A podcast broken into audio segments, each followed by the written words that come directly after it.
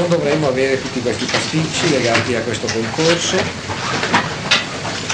mentre invece può darsi, adesso non ho ancora visto una lettera che deve essermi arrivata, che in questi giorni inizi un, uh, un'indagine che è stata coordinata dal nostro gruppo, dal nostro nucleo di, sele- nucleo di valutazione, il nucleo di valutazione è un'istituzione universitaria prevista dallo statuto, che eh, deve analizzare il vissuto, per così dire, studentesco della didattica, cioè quindi in qualche modo analizzare il, il grado di gradimento, di interesse, di riuscita o meno dei servizi didattici. Quindi adesso anche per questo corso, credo come per tutti gli altri, in una data che dovrebbe essere prossima, dovrebbero giungere dei rilevatori che dovrebbero presentarvi dei quesiti. Ecco, non so se in alcuni casi questo possa comportare il sacrificio di una parte del tempo di lezione. Eh? Se fosse così collaboreremo, spero, di buona volontà all'espletamento di, eh, di questa pratica. Grazie. Non è? La direzione che siamo riusciti ieri comunque a svolgere nonostante concomitanti vicissitudini, come ricorderete si era introdotto, per così dire quasi commemorato, perché avremo pochissimo tempo per soffermarvi, un nuovo segmento della proposta di questo corso, quello eh, che con un percorso, si diceva ieri, che recupera in clausola. Quello che avrebbe potuto essere uno dei moti di avvio, ci si avvicinava attraverso la mediazione per più versi preziosa, perché più esasperatamente e intelligentemente acustica di quasi qualsiasi altra di Marius Schneider alla tematica alla tematica. C'è tra l'altro un mito che soprattutto degli indiani americani che dice che il rapporto tra la terra e il cielo è tenuto da una rete fittissima di corde attraverso le quali possono passare solo gli spiriti. Anche le anime non hanno questa qualità. Quando muore l'anima di un capo sale verso il cielo e spezza comunque almeno una corda dice, almeno la leggenda, la leggenda, il caso di dirlo, è registrata. Eh, comunque stavo dicendo, a mediazione eh, di Mario Schneider, il tema, per dirlo grossolanamente, abbiamo già tentato ieri di sgrezzare peraltro questa rozzezza, della natura acustica della creazione. La materia, come ricorderete, è fornita da un vastissimo repertorio mitologico in cui la figura dell'origine, origine del mondo, ma anche si potrebbe dire qualsiasi fenomeno di origine, qualsiasi momento originario, che in un certo senso replica la creazione, per altri versi la inscena o per meglio dire l'attiva realmente in un certo senso sempre per la prima volta, si manifesti nel modo di una emissione sonora da uno spalancamento del nulla. L'immagine, quella che avevamo evocato anche attraverso il suo comparire suggestivo e cruciale in una famosa composizione di Fernando Pessoa, era quello della grande caverna che ad un tempo stesso ingigantisce un suono, ma anche in un certo senso lo produce per una sorta di sua propria vibrazione, infatti è sempre per così dire una caverna vivente, ed è essa stessa fatta essere da questo suono. Una caverna che è lo spalancarsi dell'indistinto brusio caotico dei rumori di un premondo su di una possibilità di intonazione del rumore. Una grande caverna che libera un suono, ma anche nello stesso tempo un suono che forma attorno a sé la caverna. Mm? Uno strumento potremmo quindi dire che produce eh, uno strumento che produce il suono, ma nello stesso tempo un suono che modella lo strumento. E non a caso nella evocazione di Pessoa dell'immagine della caverna originaria, affidata in quel caso alle mani e alla bocca del nostromo inglese, compariva con un'intensità profetica l'elemento della sgomentante ultraumanità di questo suono. Ciò che in qualche modo apparenta questo suono a quello sgomento che gli antichi avevano in qualche modo imparato ad esorcizzare ponendo le premesse di ciò che per noi, ancora per noi, è il classico.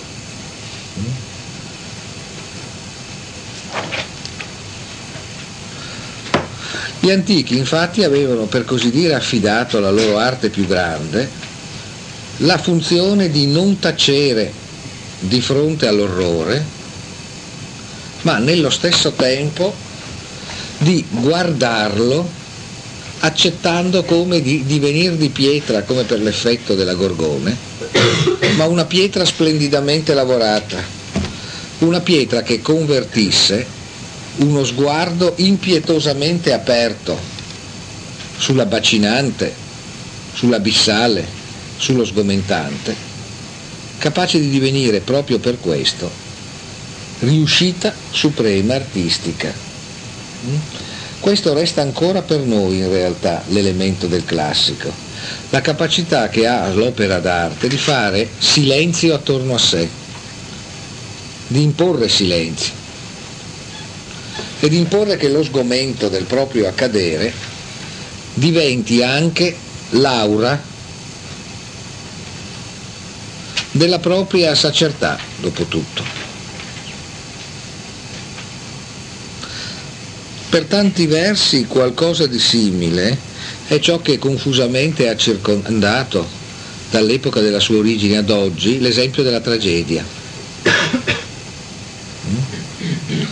qualcosa di fronte alla quale, come insegna in definitiva l'Edipo re di Sofocle, alla fine in un certo senso si tace e si offre il proprio silenzio alla parola del poeta che ce la restituirà nel modo dei versi che compongono l'opera stessa. La grande tragedia, la grande tragedia di Edipo, dopo tutto, è essenzialmente un modo di intonare il silenzio con cui si evita di fraintendere, la vicenda tutta singolare che si è commisurata di fronte ai nostri occhi. In un certo senso bene lo comprendeva e ce lo consegna nella vertigine delle sue note su Edipo proprio Hölderlin, che coglie meravigliosamente la natura intimamente metrica, di grande vicissitudine del respiro e della vita nel respiro che è propria della grande tragedia antica. Tra l'altro, come sapete, la tragedia greca comportava l'uso di maschere che, come tutti sappiamo, confusamente però sappiamo, dovevano proteggere gli attori e anche gli spettatori dalla violenza con cui Dio sarebbe avvenuto in scena, ma le maschere, i prosopon, indento dire, avevano anche, come sapete, la caratteristica di essere in parte dei megafoni e quindi di ingigantire la voce hm? e di renderla giustamente disumana. Perché la tragedia, ben lo intuiva Nietzsche, poco aveva a che fare con alcunché di troppo umano. E troppo umano per Nietzsche era ad esempio la psicologia, quella di cui già sembrava un maestro, istigato da Socrate, il pure grandissimo Euripide. Mm? Il pure grandissimo. E quindi anche la maschera del trage- del, dell'attore tragico in qualche modo replicava la profondità aperta sul nulla da cui parte il grande suono vibrante che si comunica a tutto ciò che diviene attraverso di esso mondo. Ma in clausola dell'incontro eh, di ieri ricordavamo, ed è un passaggio importante, importante se non altro per lasciarlo lì, con la consapevolezza di non aver imboccato una strada rischiosa ma cospicua, che Nietzsche ripensando a Platone era solito ricordare come Platone avesse nella sua riflessione sulla mania ammesso e anzi valorizzato quei folli che invasati dalla mania avevano inventato i nuovi metri, le nuove musiche, le nuove leggi, le nuova, le nuova politeia in definitiva, i grandi addetti all'innovazione. Mm? Ma aveva rigorosamente escluso dalla polis, dalla città, quegli altri pazzi che soffiano, squittiscono, stridono, mughiano come gli uccelli, i topi, il mare, il vento tra le fronde. Aveva cioè, diremmo noi con altri termini, operato un bel taglio all'interno della grande tradizione sciamanica, tagliando per così dire fuori tutta quella dimensione di sciamanesimo in cui il corpo dello sciamano diventa luogo di commutazione, punto di intreccio di metamorfosi tra gli eventi di quella che noi, abbandonato questo stadio, abbandonata questa dimensione, chiamiamo ora con rimpianto, ora con volontà di dominio, la natura. Ma gli sciamani non, non conoscono la natura, sono troppo pieni di cose che noi chiamiamo naturali per pensare di tenerle assieme con un concetto così patetico come è quello di natura. Questo, dicevo, è un passaggio importante perché in un certo senso, questa forse è anche la, più che una riarpansè, una tesi di Schneider, questa dimensione che la nostra vicenda non solo occidentale, a ben vedere. La vicenda che ci mette nell'orizzonte del linguaggio e nel pensiero sembra escludere, per alcuni versi può anche essere in forma radicalmente metamorfosata, sopravvivere, essere sopravvivente e operante all'interno di questa stessa nostra vicenda. Come se in altri termini questa dimensione sciamanica in qualche modo fosse tra le righe, per una sorta di grande implicitazione, presente in tutta una serie di spazi vuoti tra lettera e lettera, tra suono e suono del nostro parlare, del nostro scrivere. E se fosse in qualche modo ancora implicata in tutto ciò che pure distanziandosi formalmente da esse è diventata la musica nella nostra vita e poi la perdita della musica de, da parte della nostra vita e poi il nostro estremo, ripensare una dimensione pura di musica come musica che non c'è nella nostra vita e di cui sappiamo intonare essenzialissimamente è solo l'assenza. Perché questa, dopo tutto, è una cosa di cui abbiamo riparlato più volte, è la considerazione da cui parte la domanda, ricorderete, di Hölderlin ripresa da Heidegger, perché i poeti nel tempo della miseria? Perché le cose anche banalmente, sapete, quadrano. Se è vero che il tempo della miseria è quel tempo in cui Dio è talmente assente che ci si è addirittura, si è addirittura smesso di sentirne la mancanza, il tempo della miseria è anche quel tempo in cui la musica si è così separata dalla forma dei nostri gesti e dal nostro interno sentire, da poter addirittura consentirci di porre il problema se essa in qualche modo sia da qualche parte, seppure nella sua separatezza. Perché la vicenda moderna, quella che noi chiamiamo la vicenda della storia della musica, è tra l'altro la vicenda della separatezza della musica dalla nostra vita che diviene conseguentemente musica che si mostra, musica che spettacolarmente sta in una posizione di separazione rispetto alla vita di coloro che pure l'ascoltano e la contemplano e che la vivono in maniera traslata, in realtà come un grande movimento della loro mente. Chi voi tutti siete andati ad un concerto, credo, e tutti avete forse visto delle opere liriche o altro, ma basta anche aver seguito la musica di qualsiasi cantante che canta su di un palco in definitiva, no?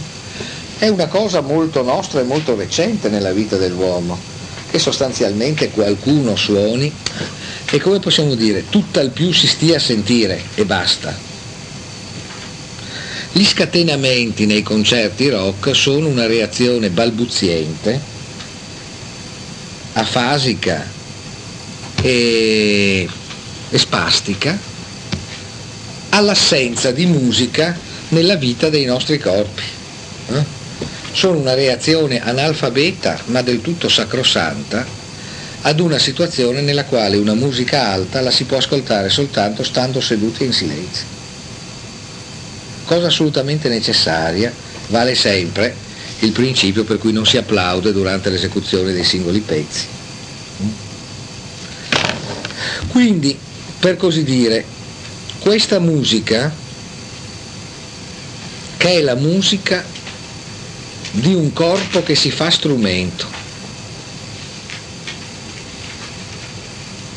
in molti miti il Dio è un Dio strumento,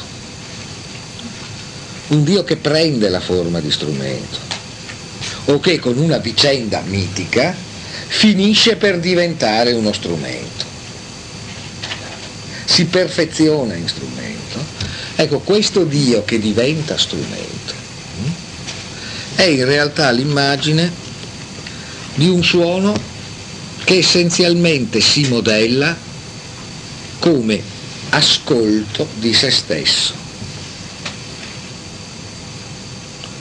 Perché, come già vi ricordavo, la voce che esce dalla caverna, questo fa il mito dopo tutto, è una voce che si distingue dal rumore perché è immediatamente essa stessa una voce ascoltata. Non c'è nessuna possibilità di distinguere un suono da un rumore se il suono non è ascoltato. Ciò che intona il suono, ciò che lo rende già dal suo primo vagito musica, è il fatto che questo suono si sente. E sentendosi si modella.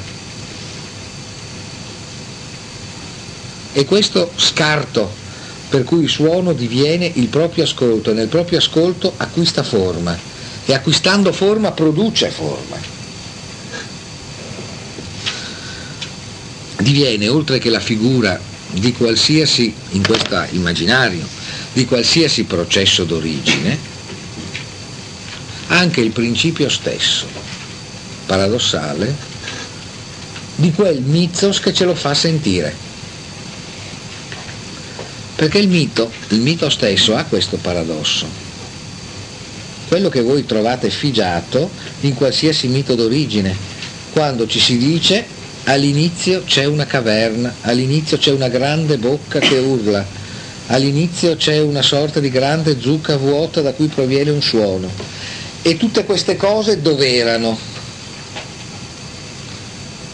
Si stagliano sul nulla dove il mito incomincia E il mito incomincia sempre dal, da un inizio in cui paradossalmente qualcosa c'è già. Ed è ciò che in qualche modo avvia il mito per suo destino al suo sviluppo attraverso l'interpretazione, verso percorsi di pensiero che forse lo tradiranno, forse lo comprenderanno realmente. Mm?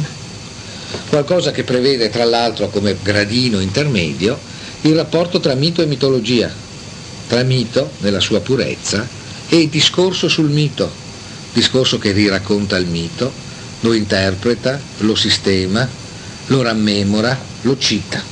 Mm? Per noi è difficilissimo arrivare ad un rapporto col mito se non attraverso la purezza della poesia, perché se no abbiamo sempre rapporti con la mitologia, cioè con lo stratificarsi di un discorso non mitico sul mito? Grande stratificazione di discorsi in cui il mito è l'oggetto di una conoscenza, ma non è lui che parla attraverso di noi facendoci conoscere. Su questo chi volesse potrebbe ritrovare gli studi di un grande studioso, filosofo e germanista, ma tante altre cose italiano, defunto ormai, ormai da troppi anni, eh, troppi rispetto al desiderio che si aveva di ascoltarne ancora qualcosa di nuovo, ovvero sia Furio Iesi.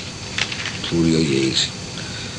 Libri come Letteratura o mito e Mito e materiali mitologici restano ancora adesso tra i pochi testi di autori italiani che possono inserirsi in una ideale biblioteca essenziale della riflessione novecentesca sulla natura del mito. Sulla natura del mito. Mi piace citarlo a questo punto dei miei sproloqui perché era anche un autore che con un'intelligenza singolare durante tutta la sua vita cercò di tenere assieme l'interesse per cose come quelle di cui stiamo parlando adesso, la grande tradizione storico-religiosa, antropologica, sospetta ai suoi testi, ai suoi tempi, di essere ideologicamente coinvolta con ciò che si chiamava destra, e eh, per un altro verso il pensiero di un grande autore, come quello di cui ci occuperemo nella restante parte del corso, Walter Benjamin, con il complesso delle sue implicazioni teoriche e politiche. Quindi tutto sommato un autore capace di stare al di fuori di quella perniciosa opposizione tra razionalismo e irrazionalismo che è uno dei grandi modi che il nostro tempo ha avuto di non capire assolutamente niente, fondamentalmente.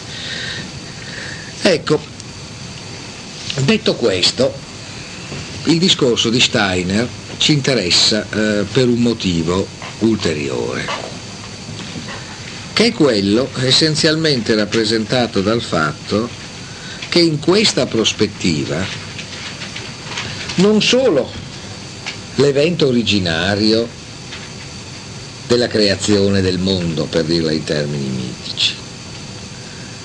Ma le articolazioni minime all'interno dello sviluppo di questo, di questo evento si configurano nella forma più elevata come eventi musicali e gli eventi musicali sono, come si è in parte anche tentato di dire, eventi che stanno al cuore dell'elemento più concreto, dell'aspetto più concreto, più reale, di ciò che ci si può presentare come non musica. Come dire che in realtà nel momento in cui noi vogliamo cogliere il movimento attraverso cui le cose avvengono, in cui avvengono le esistenze degli uomini, eh? siamo tanto più lontani dal penetrarle quanto più siamo lontani dalla penetrazione, che significherebbe in qualche modo intonazione a, l'elemento musicale di cui essi realmente consistono. E conseguentemente qualsiasi grande fenomeno che noi percepiamo come innovazione, qualsiasi grande prima volta in realtà emerge nella forma di un gesto no? che riprende, rimodula, ripropone quello della voce che si crea la propria cassa di risonanza, della voce che emergendo dal caos e sentendosi crea attorno a sé lo strumento che la rende possibile. Mm? Questa vicenda che, come ripetiamo, abbiamo visto effigiata nella vicissitudine del Dio che diviene strumento, eh? si scopre essere strumento, magari nella forma del racconto eziologico per cui in determinate popolazioni si spiega la nascita di un certo strumento con la vicenda di un Dio che lo è diventato. Questo eh, in qualche modo eh, viene ad avere un eh, grande interesse perché tocca tutta una gamma di situazioni che sono presenti nell'orizzonte della nostra esperienza estetica. Ad esempio, sto in qualche modo impersonando indegnamente ciò che direbbe Schneider e ciò che direbbe un filone di studiosi interessanti secondo me con i quali si può anche non concordare, affini a lui. Ad esempio, che cos'è che rende una singola composizione poetica così capace per noi di incarnare la poesia in quanto tale? Essa è in questa prospettiva un luogo in cui è possibile cogliere con nimpidezza altrimenti non data, la continuità tra tutte le vibrazioni sonore di cui essa consiste e quelle rispetto alle quali essa rappresenta un segmento minuscolo ma in maniera perfetta, chiaramente connesso eh, rispetto alla risonanza complessiva. Eh? Qualcosa, in altri termini, che non ci propone mai, ricordate cose che abbiamo detto sullo sguardo, conoscenze dall'alto, conoscenze per abbracciamento, conoscenze per visione della totalità di un panorama, ma conoscenze per così dire dall'interno. Eh? Conoscenza eh, che è in qualche modo conoscenza di quell'aspetto così intimo di una cosa o di una situazione che è coglibile solo cogliendo il suo rapporto con ogni altra cosa mm? e che conseguentemente, adeguatamente sentito e colto, ci mette in qualche modo in relazione con tutto, non tanto con il tutto, mm? con qualcosa che sia la rappresentazione di tutto ciò che c'è, ma più concretamente con il tutto, così come mi si passa il paragone banale, premendo un dito, in qualche modo è tutto il corpo che viene a sentirlo ed è in un certo senso tutto il corpo che viene sentito. Mm? Non mancano non a caso in molte tradizioni orientali che sono sin troppo famose perché io mi metto a fare pubblicità, medici o facenti funzioni di medici in grado di sapere toccando un polso se nel corso dei, prossimi, dei, dei, propri primi tre anni di vita si è per caso sbattuto con l'alluce destro contro lo spigolo di un Trumont 700.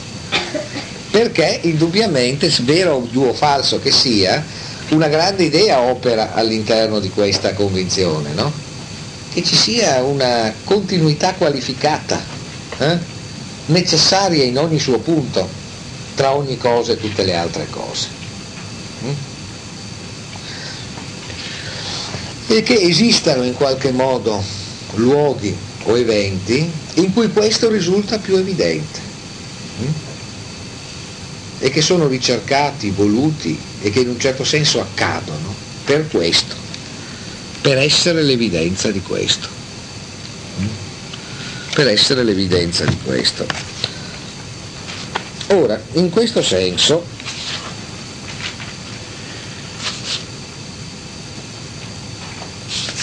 In questo senso eh, Schneider ci diceva che gli dei sono canti.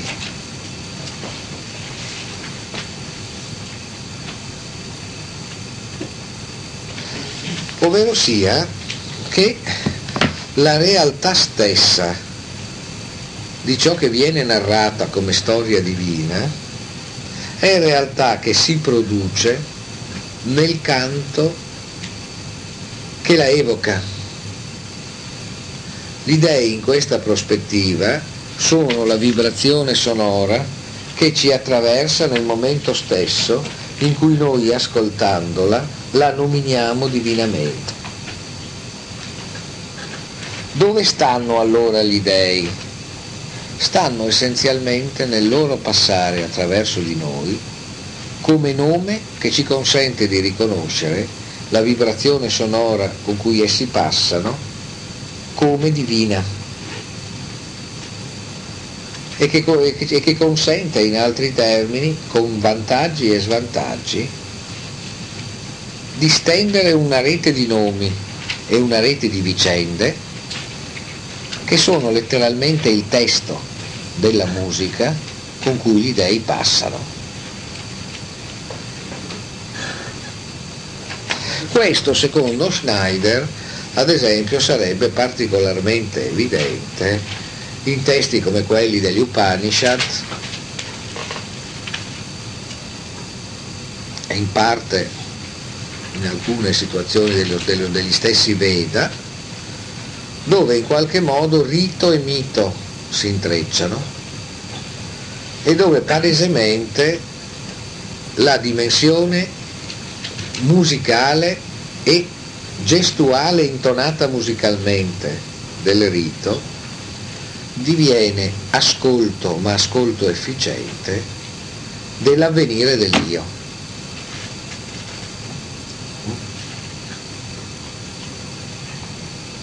Ovvero, in qualsiasi liturgia, la parola che viene detta, il canto che viene eseguito, è innanzitutto ascolto di un canto e di una parola che non sarebbero senza il canto e senza la parola che produciamo nella liturgia. Ma il canto e la parola che produciamo nella liturgia non sarebbero se non fossero esse stesse ascolto di una parola e di un canto. E la liturgia non a caso ha sempre questa caratteristica, i riti hanno questa caratteristica sono per un verso commemorazione e ripresa, ma per un altro sono essi stessi la stoffa dell'evento che pure riprendono e commemorano. Sono essi stessi la prima volta che essi commemorano. La nostra tradizione in realtà conosce forse al livello più alto una esperienza di intuizione del tempo di questo tipo forse sostanzialmente nel sacramento cristiano dell'Eucaristia, che non a caso diviene nella vicenda occidentale uno dei luoghi di più feroce divisione e di alto e esasperato scontro. Perché il problema dell'Eucaristia è un problema nella vicenda eh, teologica e anche politica dell'Occidente qualcosa di pari per eh, capacità eh, di detonazione di scontro, pari solo al problema dell'interpretazione della realtà della natura trinitaria di Dio. Visto che tutti provenite da studi di storia, quantomeno di parti generali di storia medievale moderna, voi sapete quanto sostanzialmente si sia determinato in Occidente in termini di ordini civili, eh, di ordini politici, a partire da un'interpretazione o dall'altra di che cosa sia l'Eucaristia. Di che cosa sia questo evento in cui consiste effettivamente e sempre l'incarnazione. Quest'altro simbolo che non è distante da cose di cui qui parliamo e che scava, letteralmente scava al cuore della nozione stessa di creazione. Mm? Bene, ma non volevo insistere troppo a lungo eh, come già eh, vi dicevo, il riferimento eh, a, questa, a tutta questa tematica è un riferimento che propongo come è il caso di dire rito sostitutivo. Però prima di congedarmi da tutto questo filone che poteva essere l'oggetto di un corso, può darsi che lo sia in futuro, non lo so, volevo riproporvi una breve lettura, eh, brevissima, eh,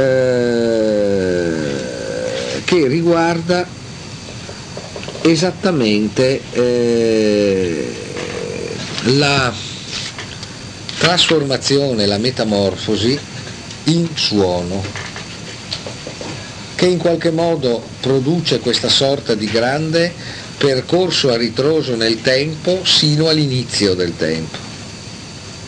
Eh? E quindi cito dal capitolo intitolato Per mezzo della musica gli uomini imitano gli dei e dal paragrafo che si intitola Posizione cosmica del mago cantore.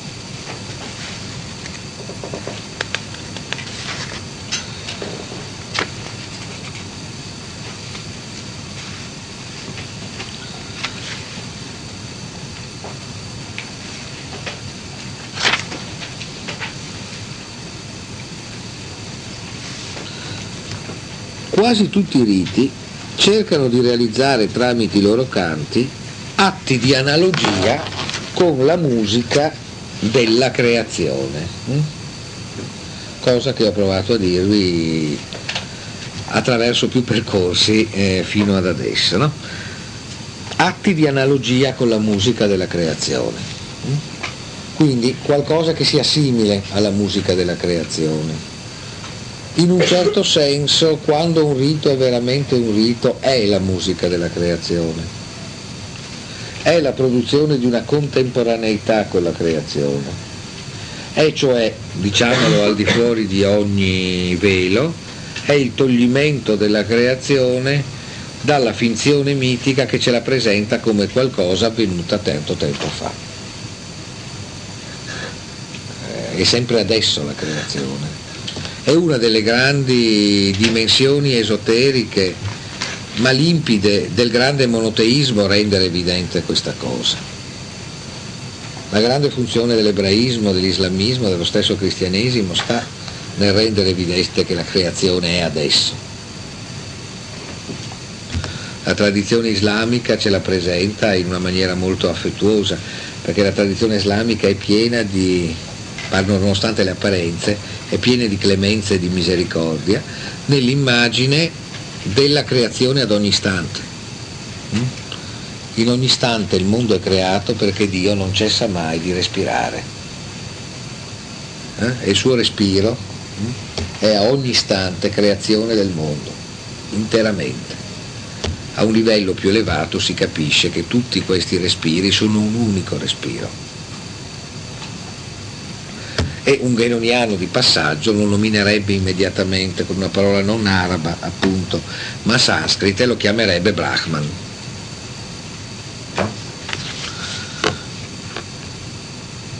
Tanto la forza evocatrice capace di far tornare la primavera, la pioggia e la salute, quanto la costruzione della scala sonora fra il cielo e la terra, emanano dal sacrificio sonoro. La sede di questa capacità del mago di udire il sacrificio sta nella sua voce o in un arnese magico che in definitiva è sempre uno strumento musicale o un simbolo del suono. Là quando dice la capacità del mago di udire il sacrificio, eh, scusate, è un'osservazione disordinante eh, che mi viene alla mente adesso, ma eh, chi ha ascoltato? Alcuni grandissimi interpreti musicali, grandissimi, me ne vengono in mente adesso due di natura molto diversa, Maria Callas e Glenn Gould. Eh, è in qualche modo sempre stato colpito dalla sensazione che la qualità essenziale di ciò che ascoltava era data dalla consumazione sacrificale di una vita di una risorsa vitale nella realizzazione della prestazione musicale. Uh, chi in qualche modo avesse avuto una lunga familiarità con la voce di Maria Callas, eh, per la quale occorre peraltro una familiarità con quel canto lirico e quindi con il melodramma che essa interpretava, aveva chiaramente la sensazione che questa voce per tanti versi squilibrata e atipica rovesciasse in una superiore capacità di ricreazione con esattezza filologica. La musica che eseguiva, essenzialmente perché attraverso un rovesciamento impositivo di tutta una serie di irregolarità dell'organizzazione vocale, tramutava letteralmente la musica nella palese consumazione della sua stessa voce. E che conseguentemente ciò che rendesse così prezioso l'ascolto fosse essenzialmente il fatto che esso produce, produce, procedeva approfondendo la propria irripetibilità.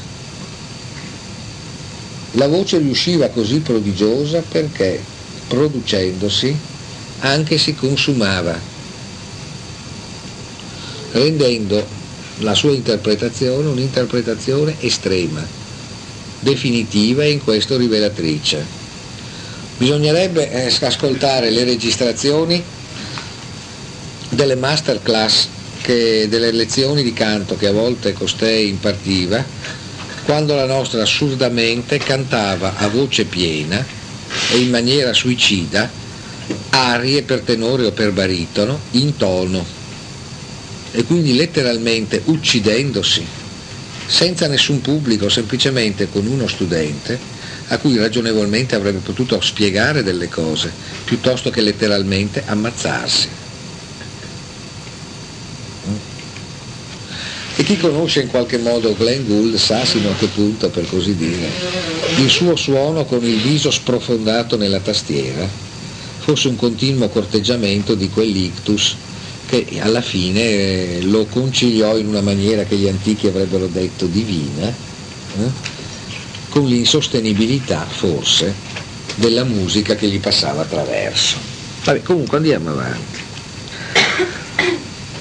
La sede di questa capacità del mago di udire il sacrificio sta nella sua voce, in un arnese magico che in definitiva è sempre uno strumento musicale, un simbolo del suono.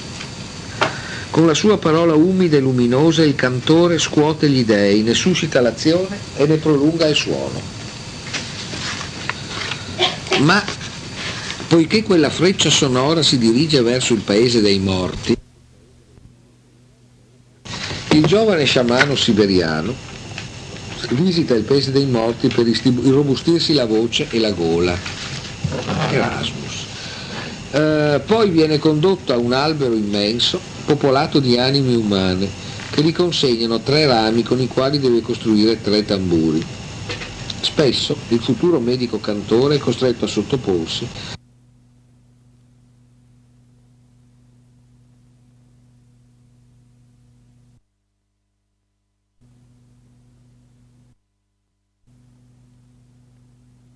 Il giovane sciamano siberiano visita il paese dei morti per irrobustirsi la voce e la gola. Erasmus. Eh, poi viene condotto a un albero immenso, popolato di anime umane, che gli consegnano tre rami con i quali deve costruire tre tamburi.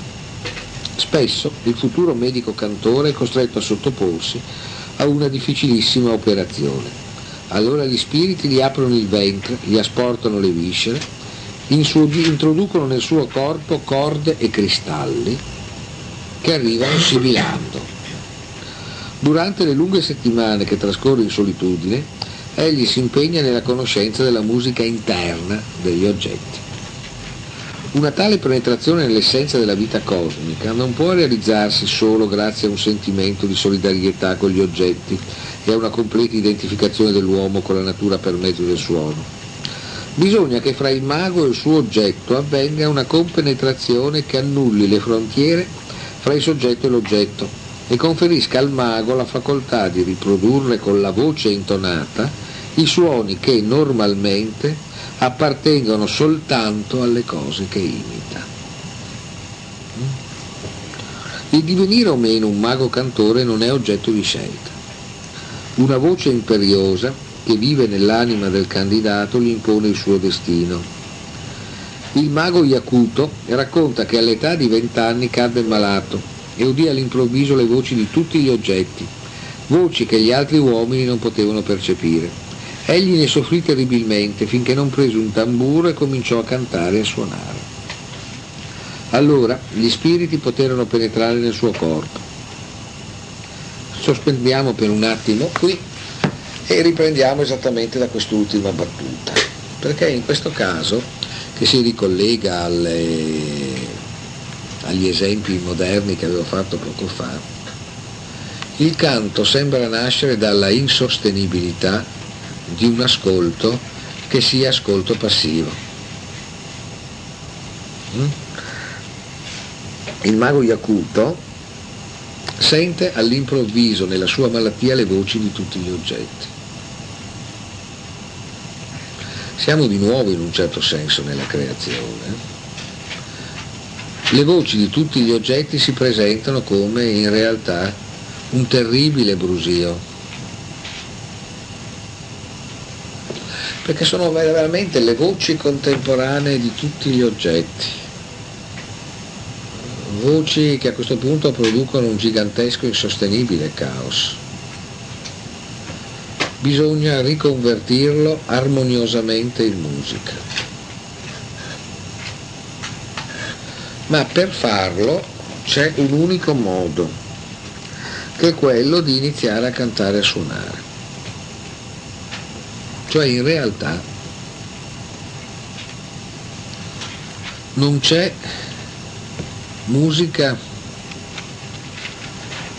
che non sia l'ascolto attivo.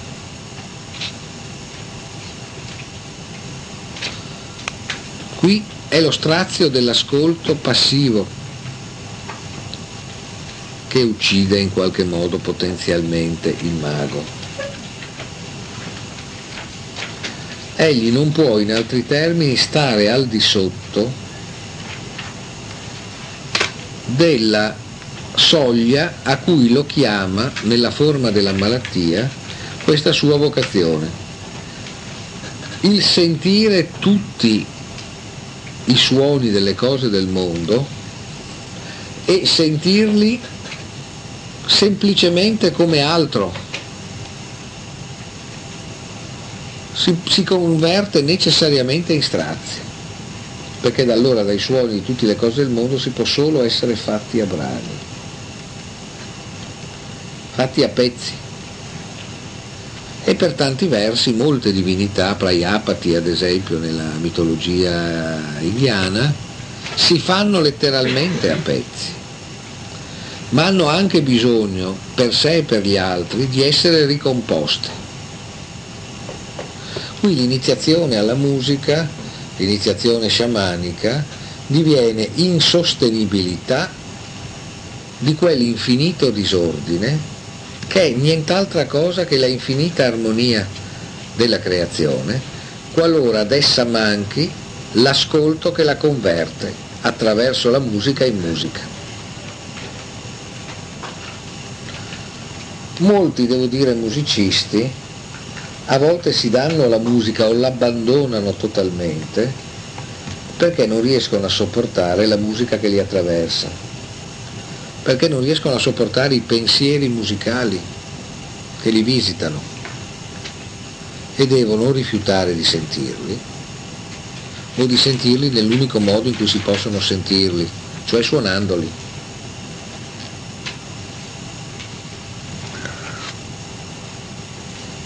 Ecco, ora, come noterete, quando si parla soprattutto della parola umido luminosa con cui il cantore scuote di dei né suscita l'azione né prolunga il suono. Tema che pone in campo il problema per eccellenza, vissuto come soglia nella modernità, della fedeltà perché qui chiaramente il cantore è colui che è fedele agli dèi perché letteralmente come in una scia, come in un alone, ne prolunga il canto. Gli dei sono canti. Ma il cantore può prolungare il canto del loro passaggio. Può evoca- evocarlo, riprenderlo, estenuarlo. E sino a quando la sua arte, la, la vita che si consuma con esso, regge, esiste per così dire una continuità con l'avvento del Dio. Non è commemorazione, non è rinvio a qualcosa che non c'è, mm? è estensione dell'eco del suo passaggio.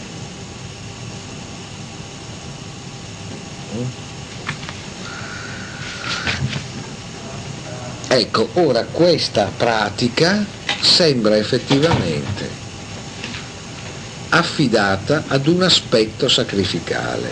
Un aspetto sacrificale che in qualche modo si connette, e questo ci porterebbe via molto tempo, eh, nella pagina, non possiamo farlo, nella pagina di Schneider con una sua ingenuità filosofica, come quando viene a parlare con troppa rapidità di superamento della posizione soggetto-oggetto.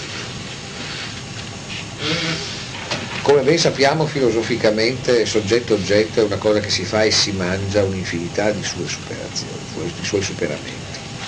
Però la cosa che vuol dire in qualche modo qui Schneider è che in realtà l'intonazione del canto è esso stesso superamento di qualsiasi barriera o soglia. Si badi, non tanto qualcosa che sa andare oltre ogni distinzione, oltre ogni soglia, oltre ogni separatezza. È il superamento di qualsiasi separatezza. La musica in questo senso non è ciò che travalica, è ciò che pone i crinali, pone le separazioni e nello stesso tempo le scioglie, perché essa è tutto il superare i confini sta tutto nel superamento dei confini. È per questo che lo sciamano diviene di per sé un luogo di superamento di confini, innanzitutto quello tra i vivi e i morti. E all'interno del proprio corpo sperimenta il superamento dei confini tra quelli che noi chiamiamo i vari regni, vegetale, animale, la stessa dimensione inanimata. Eh? Lo stesso scorpo che si cristallizza, eh? si è, viene ad essiccazione, diventa minerale, diventa legno, diventa specie animali diversa da quella umana e alla fine si risolve in strumento, cioè in ciò che rinvia quella musica che rende diverse tutte queste cose, ma le rende diverse perché sono tutte musica.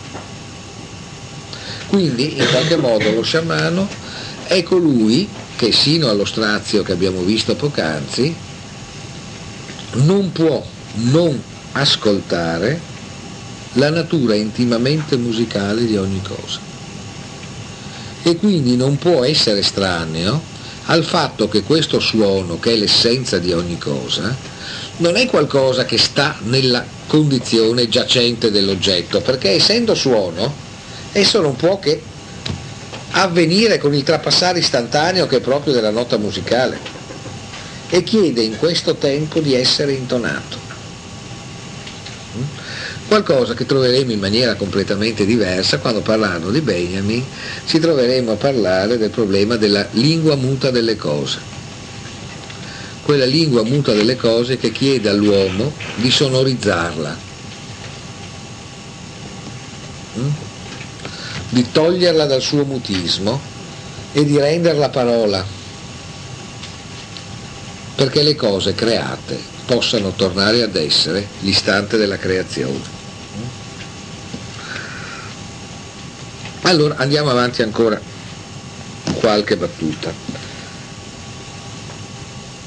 Allora siamo rimasti con il nostro maestro Yakuto, il quale a un certo momento, tormentato da tutti questi suoni, si mette a suonare il tamburo e a cantare.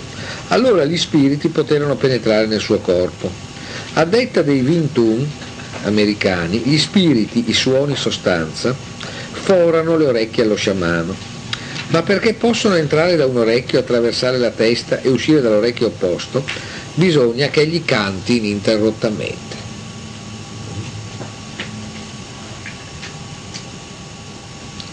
Eh, discorso che tra l'altro ci rinvia a un'altra grande famiglia di narrazioni mitiche, quelle dei narratori che rischiano di morire appena smettano di narrare.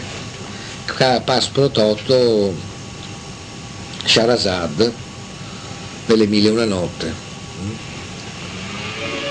Appena cessasse di raccontare le sue, le sue novelle, morirebbe.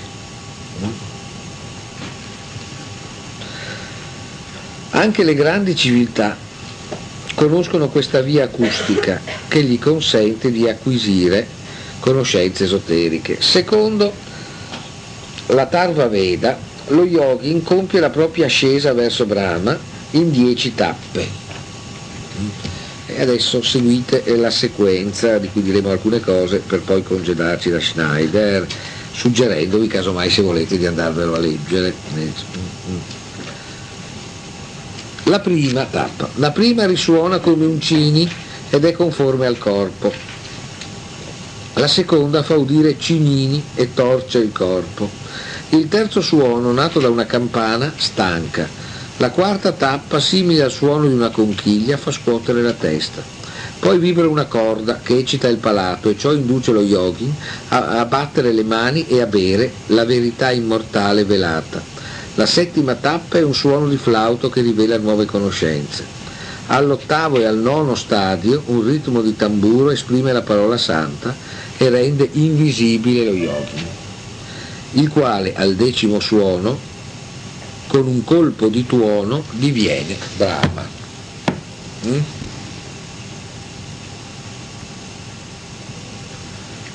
Come notate abbiamo una sequenza di suoni che progressivamente scompongono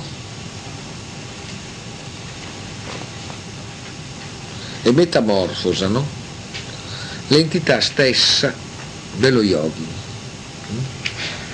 L'ultimo livello è palesemente un primo livello, perché all'ultimo livello, quando lo yogin si è già smaterializzato, diremmo noi, perché è diventato invisibile, una grande detonazione, un grande colpo di tuono coincide col suo diventare Brahma. Ma Brahma è esattamente questo colpo di tuono.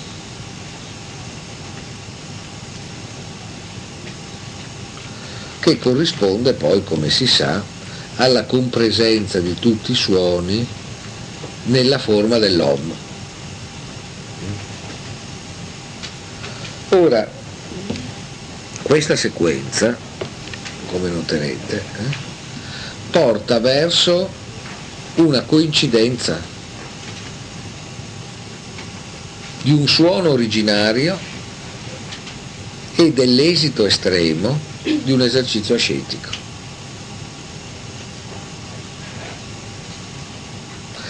In realtà cosa fa sto poro yogi?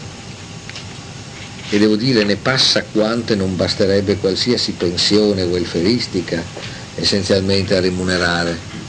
Beh, sostanzialmente, progressivamente trasporta la condizione di Brahma da una fissità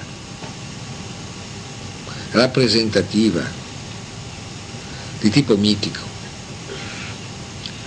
e dalla lontananza temporale di un evento primo alla condizione di un adesso perfetto in cui anche il tempo ha perso ogni sua esteriorità, ogni suggestione di permanenza ed è soltanto la pura detonazione del silenzio, perché il grande colpo di tuono è la perfezione ad un tempo stesso musicale e più che musicale del silenzio, inteso non come assenza dolorosa di voce, ma come perfezione contemporanea di tutte le voci.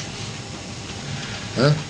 Perfezione di ogni suono che si compone in un unico grande silenzio detonante, silenzio sonoro.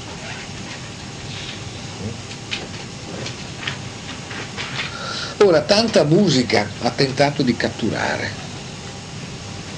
essenzialmente questo suono paradossale, questo suono così perfetto da essere un non suono, mm? questo suono così perfetto da non avere nessun tempo su cui stendersi della forma musicale, spesso ha provato a commemorarlo quantomeno. Mm? E ha provato a commemorarlo non a caso con evocazioni di movenze musicali legate a grandi rituali iniziatici. In parte il caso dell'evocazione della musica massonica in Mozart.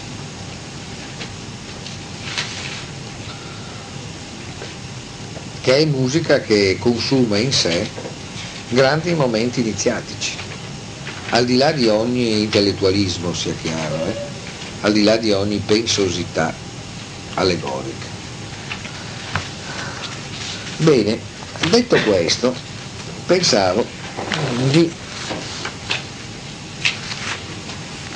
sviluppare, adesso lo faccio rapidamente perché manca poco tempo alla fine della lezione, un passaggio che adesso vi do nella forma più brusca. Eh, in realtà il nostro yogi e i nostri sciamani hanno una figura nella vicenda occidentale in qualche modo che è per tanti versi il portatore di questo sospetto di un, di un continuo operare dell'orizzonte musicale sciamanico attraverso la musica nelle forme di una cultura che si riconosce attraverso il proprio separarsi da quell'orizzonte.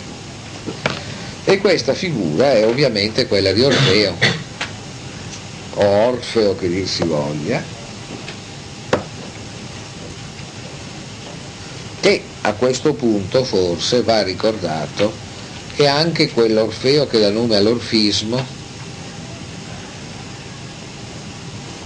religione per eccellenza iniziatico-misterica e, per usare un termine giocosamente anacronistico, interclassista, mal vincolata in altri termini a situazioni di, di livello stabile di un corpo, eh, di un'aggregazione all'interno di un sistema di relazioni tra uomini, insomma. L'orfismo era nell'antichità, come sapete, una religione che sembrava soprattutto religione degli schiavi, dei degli sradicati.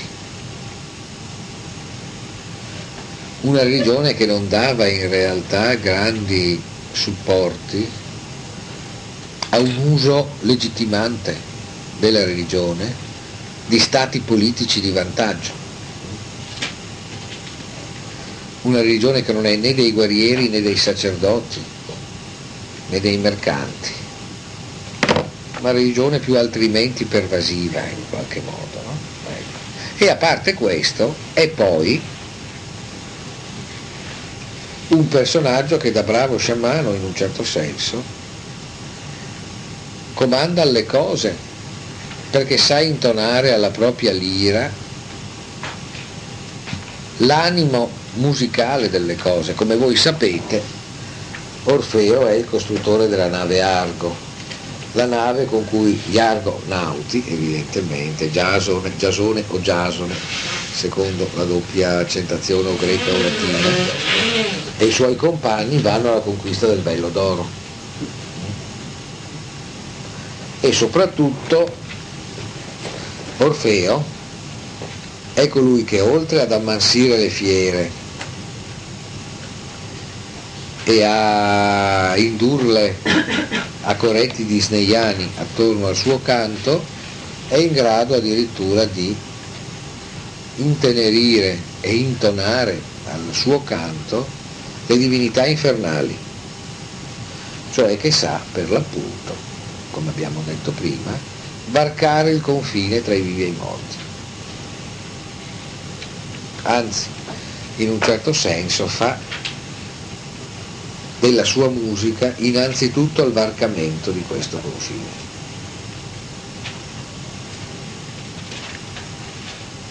Orfeo è esattamente colui che può scendere negli inferi e riportare Euridice, morta, alla superficie e che nello stesso tempo può anche continuamente e necessariamente salvarla riperdendola. Perché come sapete nella narrazione mitica Orfeo ottiene dagli dei degli inferi la facoltà di riportare Euridice sulla terra a patto di non guardarla mai, mentre la sta riportando alla superficie terrestre. E Orfeo non saprà resistere alle richieste che Euridice gli risvolge di, di guardarla.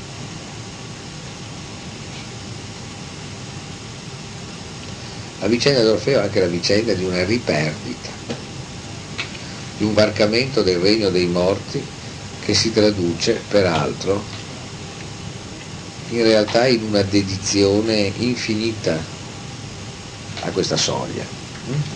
Dicevo comunque Orfeo e poi ovviamente anche a sua volta uno sciamano fatto a brani,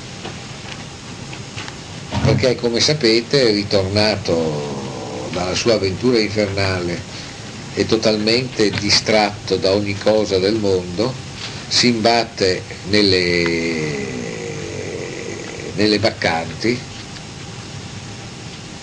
che insofferenti della sua indisponibilità ai ritmi bacchici lo fanno a pezzi.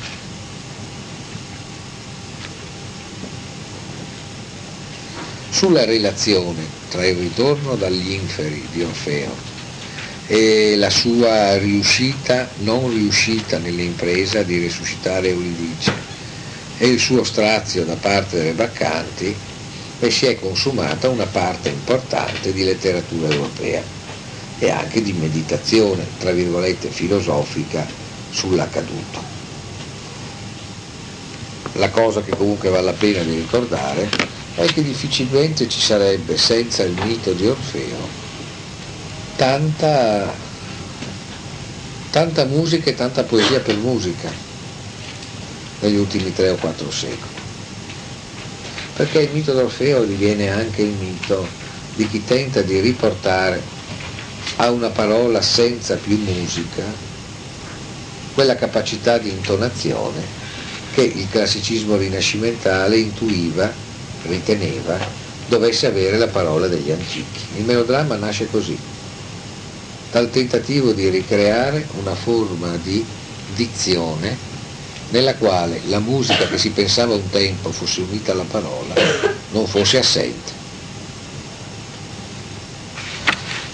Ecco, al cuore ovviamente di quel Novecento da cui non ci siamo allontanati in realtà mai,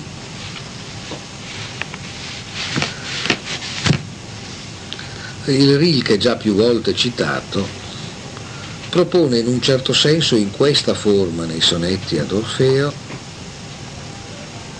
l'esito estremo di questo percorso, quello in cui la musica si è forse rifugiata nella parte più incorporea della mente e lì, da un certo punto di vista, forse si mostra con una debolezza e una forza allo stesso tempo lancinanti, esattamente quella musica che attraversa di sé ogni fibra di qualsiasi cosa esista,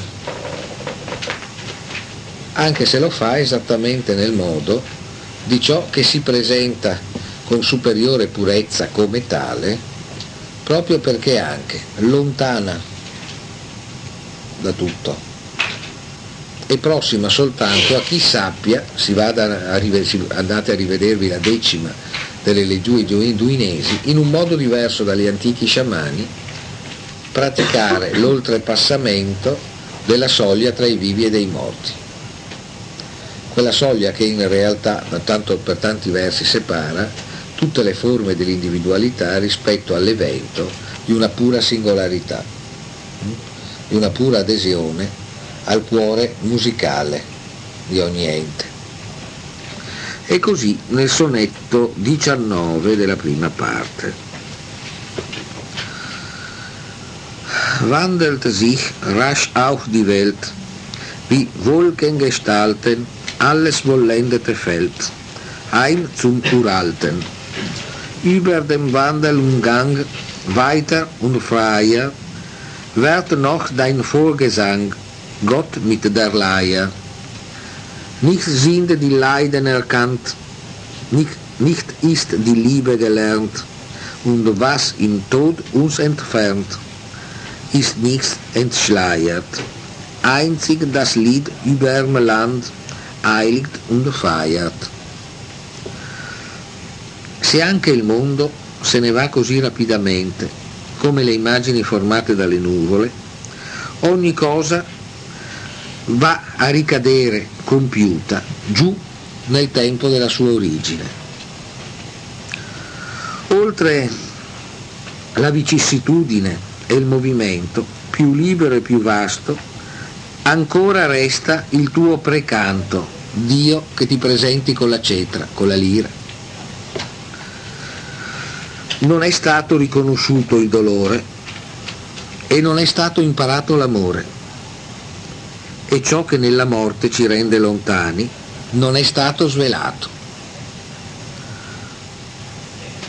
Soltanto il canto sopra la terra è capace di consacrare e di celebrare.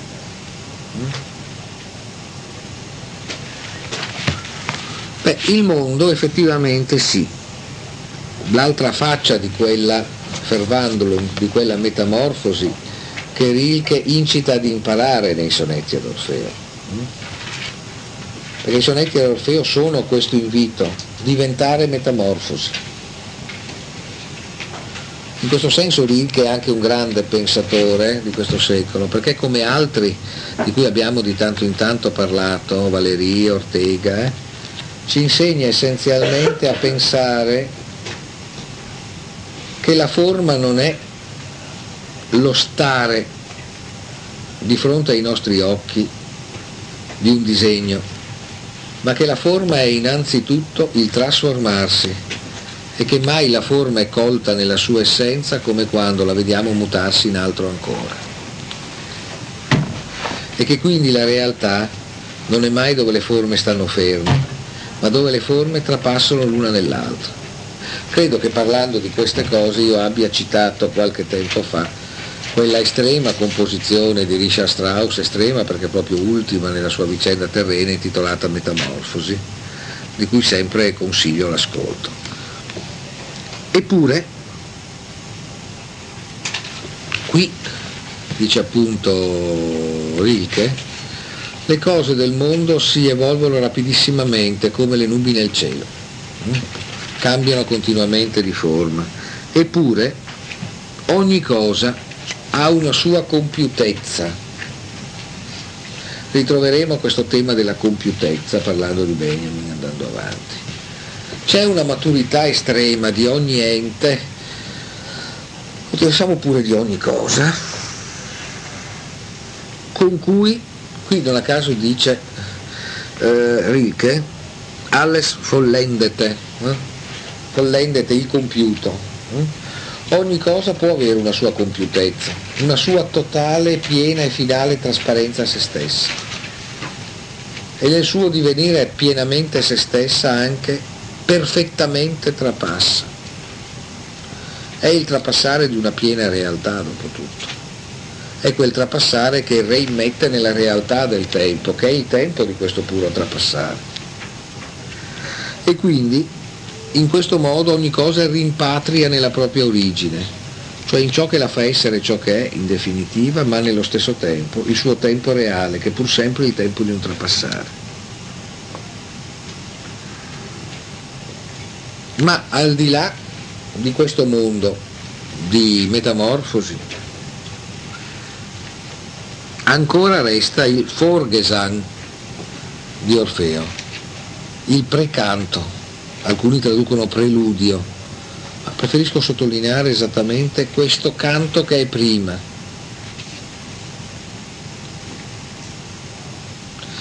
questo canto che si libra, eh? su Wandel und Gang, eh? vi stai per così dire sospeso e levitante. Il canto del dio della lira, ovvero sia di Orfeo appunto, che però è sintomaticamente eh? qui preso con il suo Laia, ma Laia come sappiamo almeno per il, te- per il, contesto tedesco è la lira, sì, quella ovviamente a mo' di cetra, no?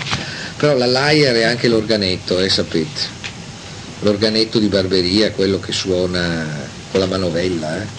quello che per intenderci a spiegare che le cose sono serie suona con una dolcissima ferocia nell'ultimo dei leader di, del Winterreise di Schubert, eh? der Leiermann.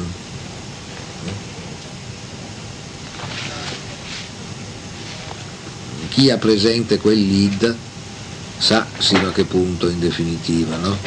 questo suono quasi meccanico sappia effettivamente dire eh, il deserto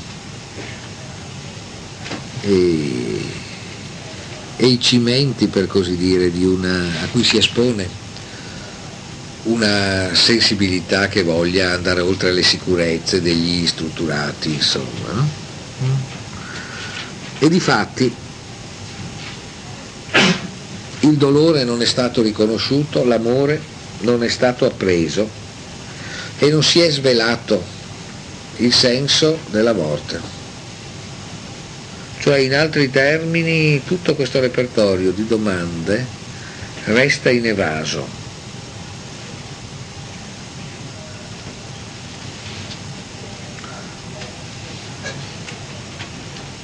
Però sopra la terra letteralmente sospeso sulla terra, nelle posizioni in cui stanno le nuvole dorate, le aureole, gli angeli a mezz'aria, i santi levitanti e gli spiriti che come sappiamo cantano sulle acque, quotidianamente, sta il canto di Orfeo, il quale è ancora in grado di consacrare e celebrare, in grado a suo modo, nello spazio in un certo senso tutto laico, tutto disincantato ma disincantato anche dal disincantamento disincantato dal disincantamento iperrazionalista, hm? eh, in qualche modo riconsacrato da questa doppia Entzauberung, in definitiva, il canto è ancora in grado di celebrazioni e di consacrazioni. Ha riportato in altri termini in sé, in questo spazio esiliato e nello stesso tempo forte di questa sua estrema incomprimibilità che è della poesia, tutto il grande mondo di suoni intonato dalle liturgie e fatto sentire raccontato dalla grande espansione delle famiglie mitiche. Tutto questo in altri termini si raccoglie in questa lucidità estrema, filosofica e poetica ad un tempo, in cui probabilmente in un certo senso lontano dal suono ascoltato, lontano dal movimento praticato, però ritorna e in qualche modo pienamente come un movimento della mente. L'antica dimensione sciamanica come scienza attiva della connessione tra tutte le cose in cui tutte le cose, connettendosi, avvengono. E avviene anche qui, in virtù della poesia, nello spazio di qualcosa che va al di là di un sapere del sapere e che nello stesso tempo sembra non avere nessuna insofferenza, nessuna chiusura nei confronti di ogni sapere, nei confronti dei quali, casomai, si chiede se vi sarà mai modo di restituire a questi musica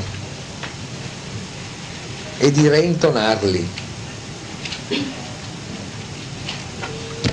in qualche modo liberandoli da una condizione che ricorda molto da vicina quella in cui il maestro Iacuto ha la testa letteralmente piena di tantissimi suoni che chiedono di essere una musica oppure minacciano di uccidere.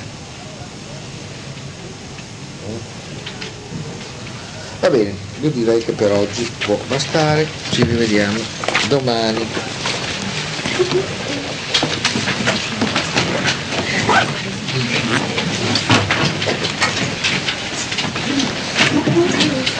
Okay.